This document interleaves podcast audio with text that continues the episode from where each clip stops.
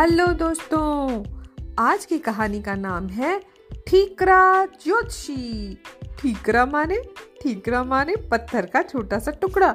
और ज्योतिषी, अरे ज्योतिषी वो होते हैं जो हमारी जन्म कुंडली, जन्म पत्री देखकर भविष्य के बारे में बताते हैं। आगे क्या होने वाला है उसके बारे में? तो भाई, एक थे ज्योतिषी जी। उन्हें ज्योतिष का कुछ ज्ञान तो था नहीं, कुछ पढ़ा बड़ा था नहीं। दो चार किताबें देख ली थी, लेकिन घमंड बहुत करते थे और बड़ी बड़ी बातें कहते थे और इसी तरह से उनका घर चलता था। एक दिन की बात है, वो एक गाँव से दूसरे गाँव जाने के लिए घर से निकले। रास्ते में यहाँ वहाँ देखते हुए जाने की आदत थी। देखा, एक खेत में दो बड़े बड़े सफ़ेद बैल चल चल रहे हैं। मन में सोचा ये यहाँ क्या कर रहे हैं? पर यह बात उन्होंने मन में, ध्यान में रख ली। ज्योतिषी जिस गाँव में गए, वहाँ एक पटेल के घर ठहरे। एक किसान वहाँ घबराया हुआ आया और कहने लगा ज्योतिषी जी महाराज ज्योतिषी महाराज, हमारे दो सफ़ेद बैल खो गए हैं। जरा आप ज्योतिष विद्या से बताइए ना कि वो किस दिशा में गए होंगे? पटेल ने भी कहा हाँ हाँ बताइए ना बताइए ना।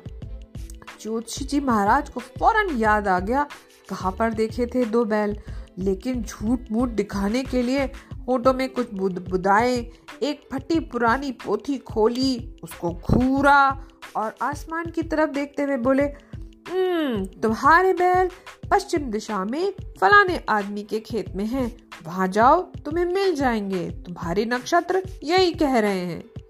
वो लोग भागे भागे गए तो उसी खेत में उसे खेत दोनों बैल मिल गए। अब तो भाई ये तो बात सारे में फैल गई कि ये जोशी जी तो बड़े सिद्ध हैं। सारे लोगों ने उनकी बड़ी तारीफ़ की, पटेल ने उनकी बहुत सेवा की, बहुत खातिर की और बहुत पैसा मिला। अब दूसरे दिन रात के समय ज्योतिषी जी महाराज की परीक्षा लेने के इरादे से घर के मुखिया ने कहा, महाराज, अगर आपकी ज्योतिष विद्या में सच्चाई है तो बताइए हमारे घर में आज कितनी रोटियाँ बनी हैं? अब बात ये थी कि सारे दिन ज्योतिषी जी महाराज के पास कोई काम धाम तो होता नहीं था। यहाँ वहाँ घूमते रहते थे, लोगों के घरों में ताक झाँक करते थे। अब मुखिया के घर की रसोई के खिड़की से उन्होंने झाँक कर देख लिया था कि महाराजिन जो थी, उसने कितनी रोटियाँ बना के टोकरी में रखी थी। यूँ ही अंदाजे से बोले अच्छा मुखिया जी आपके घर में आँखें मटकाई, सर खुजाया, पोथी को घूरा। आपके घर में आज तेरह रोटियाँ बनी हैं। ये बात सुनकर सारे भागे भागे गए, अंदर जाके गिनती की तो तेरह रोटियाँ वाकई में बनी थी, ना एक ज़्यादा, ना एक कम। अब तो जी ज्योतिषी जी का बड़ा नाम फैल गया, उनका टेस्ट भी ले लिया गया, और वो टेस्ट में खरे भी उतरे। इस तरह से इन दोनों बातों की वजह से ज्योतिषी महाराज जी की कीर्ति पूरे गाँव में फैल गई। अब सब गाँव वाले ज्योतिष के फल जानने के लिए उनके पास आने लगे। अब इस तरह से बात फैली फैली तो बहुत दूर तक पहुँची। हुआ ये कि उस राज के राजा की रानी का नौ लखा हार, इतना महँगा इतना महँगा जड़ाऊ कि वो गुम गया। राजा ने ज्योतिषी जी की कीर्ति बड़ी सुन रखी थी, बड़ी तारीफें सुन रखी थी, इसलिए तुरंत ही बुलवा लिया गया।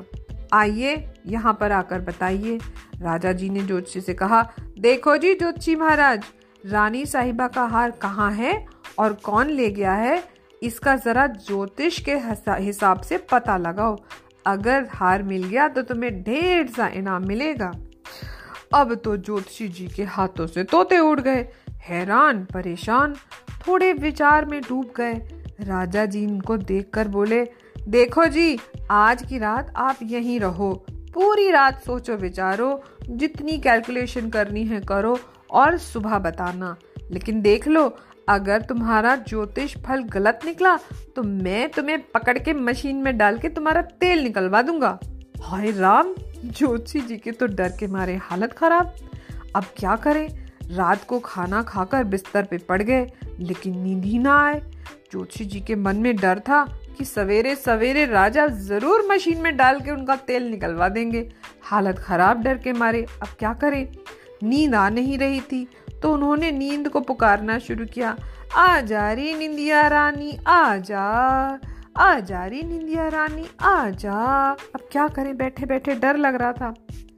अब हुआ यूँ कि राजा रानी की एक दासी थी, जिसका नाम भी निंदिया था, और असल में वही चोर थी। उसी ने रानी का नौलखा हार चुराया था। जब उसने ज्योतिषी जी महाराज को ये कहते हुए सुना तो वो एकदम डर गई। उसे लगा कि ज्योतिषी जी को अपनी ज्योतिष विद्या के हिसाब से पता चला है कि उसने ही वो हार चुराया है।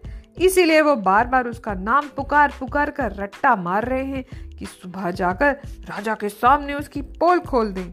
अब चोरी के इल्ज़ाम से बचने के लिए और राजा की सजा से बचने के लिए निंदिया दासी ने सोचा कि एक काम करते हैं, ज्योतिषी महाराज को ही जाकर हार दे देते हैं।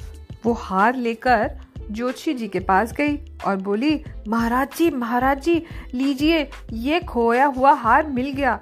बस आप मेरा नाम मत लेना। बाकी हार का जो चाहे आप कीजिए, चाहे राजा को दीजिए, चाहे अपने पास रखिए, मैं आपके पैरों पड़ती हूँ। ज्योतिषी महाराज को मनी मन बड़ी खुशी हुई। चलो भाई, ये एक काम हो गया। निंदिया निंदिया, पुकारते पुकारते सचमुच की जीती जागती निंदिया आ गई और हार भी दे गई। जोशी ने कहा, सुनो निंदिया, जाओ। अगर तुम्हें अपनी जान प्यारी है और तुम चाहती हो कि मैं तुम्हारी शिकायत ना लगाऊँ, ये हार ले जाकर रानी के कमरे में उसके पलंग के नीचे रख दो। और ये बात किसी से मत कहना। निंदिया ने कसम खाई, बोली, मैं किसी से नहीं कहूँगी। चुपचाप चली गई। सवेरा हुआ, राजा जी ने ज्योतिषी महाराज को बुलाया। ज्योतिषी महाराज ने झूठ मूठ का नाटक किया और उल्टे सीधे श्लोक बोलने शुरू कर दिए। उंगलियों पर कुछ गिना होठों से कुछ बुदबुदाए लंबी पोथी उठाई देखी सर खुजाया आसमान देखा हम्म, कुछ लिखा और बोले राजा जी रानी जी का हार कहीं खोया नहीं है। पता कराइए रानी जी के कमरे में ही उनके पलंग के नीचे उनका हार पड़ा हुआ है। ये मेरा ज्योतिष शास्त्र कह रहा है। और ये गलत नहीं हो सकता।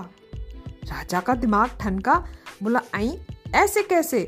फ़ौरन भागे सब लोग देखने के लिए। ढूँढने पर देखा तो हार पलंग के नीचे वाकई मिल गया। ज्योतिषी महाराज पर राजा बड़े खुश हुए और उन्हें ढेर सारा इनाम दिया।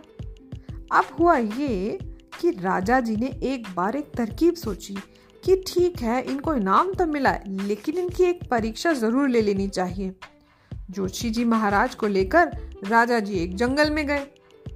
जोशी जी महाराज की नज़र जैसे ही दूसरी तरफ़ हुई, राजा जी ने अपनी मुट्ठी में एक ठीकरा उठा लिया। ठीकरा क्या?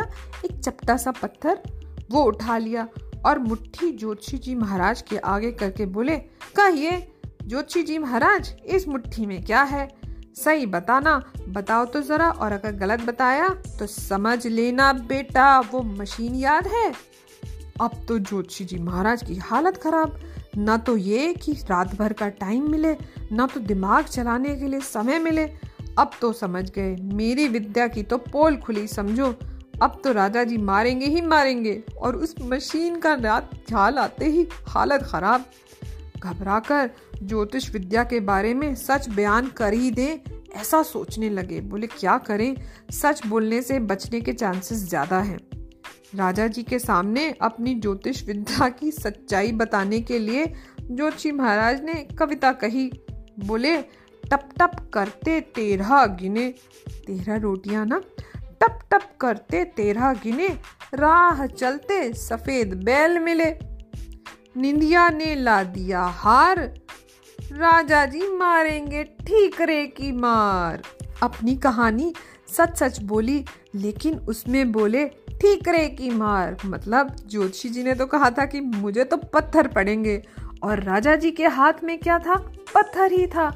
जैसे ही ज्योतिषी महाराज ने कहा, राजा जी मारे ठीकरे की मार तो राजा जी को मनी मन लगा कि ज्योतिषी महाराज, ये तो सब जानते हैं। इनको कैसे पता चल गया कि मेरी मुट्ठी में ठीकरा है? राजा जी ने अपने हाथ में पड़ा ठीकरा खोलकर दिखाया और वह कहे कहने लगे, वाह जोशी महाराज आपको तो पहले ही पता चल गया कि मेरे हाथ में क्या है। आप तो महान हैं। अब तो मैं आपको परमानेंट नौकरी पर रख लूँगा अपने दरबार में। आप यहीं रहिए, महल में रहिए, खाइए, पीजिए, अपने परिवार को बुलाइए और आराम से यहाँ रहिए। ठीकरा जोशी जी, मन ही मन समझ गए कि आज तो भैया भाग्य से, चतुराई से उनकी किसी तरह से जान बच ही गई। उन्होंने महाराज से कहा पैरों में गिरकर, महाराज जी, मुझे महल में नहीं रहना। आप जो मुझे इनाम दे रहे हैं, वो बहुत है।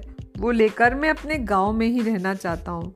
और जान बचाकर इनाम लेकर सरपट भागे अपने गाँव की तरफ़। और कहानी हो गई खत्म। पैसा हो गया हजम।